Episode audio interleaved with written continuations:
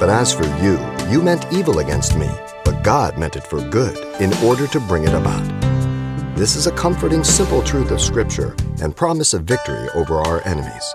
Pastor Xavier Reese has more simple truths of the goodness of God that endures forever. The attribute of God's goodness is declared throughout the scriptures. It's consistent. Let me give you some. First, God turns evil situations into good ones. God turned Joseph's situation that was meant for evil by his brothers to good. Genesis 50, verse 20, by the very mouth of Joseph. What you intended for evil, God turned for good. We don't always know what God's doing. The main thing is that I'm walking with God. That's what I need to know. And if I'm walking with God, then God's in control. Remember the book of Esther? God turned the plot of Haman to destroy the Jews into the deliverance through Esther. God intervened.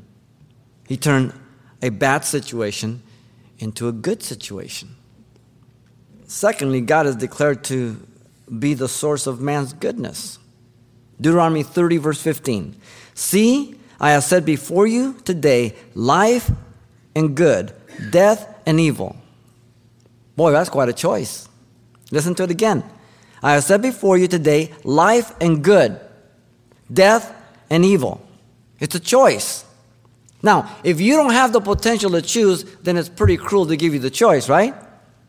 But he's talking to his people who have the potential depending on him. In Psalm 16:2, David says, "O my soul, you have said to the Lord, you are my Lord. My goodness is nothing apart from you." This is key. Don't ever forget that. Because the longer you walk, the easier it is to forget. My goodness is nothing apart from you. Did somebody say that sort of like in the New Testament? Apart from me, you can do nothing? How interesting. Psalm 33 5 The earth is full of the goodness of the Lord. Straight across, believer, non believer. The earth is full of the goodness of the Lord. Because man's made in the image of God, and though he is marred, he still has potential for good, right? Thirdly, God is good to the most depraved. Some people have a hard time with that. It's usually Christians. Listen to Psalm 25 8. Good and upright is the Lord, therefore he teaches sinners in the way.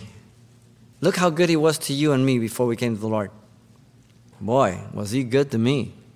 Amazing. I was a sinner.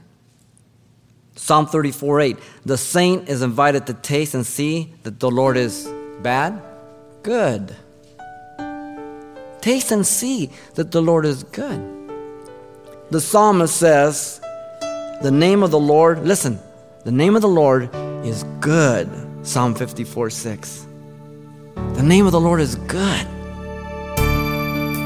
You've been listening to Simple Truths with Pastor Xavier Reese, a daily devotional of the enriching and precious truths found in God's Word.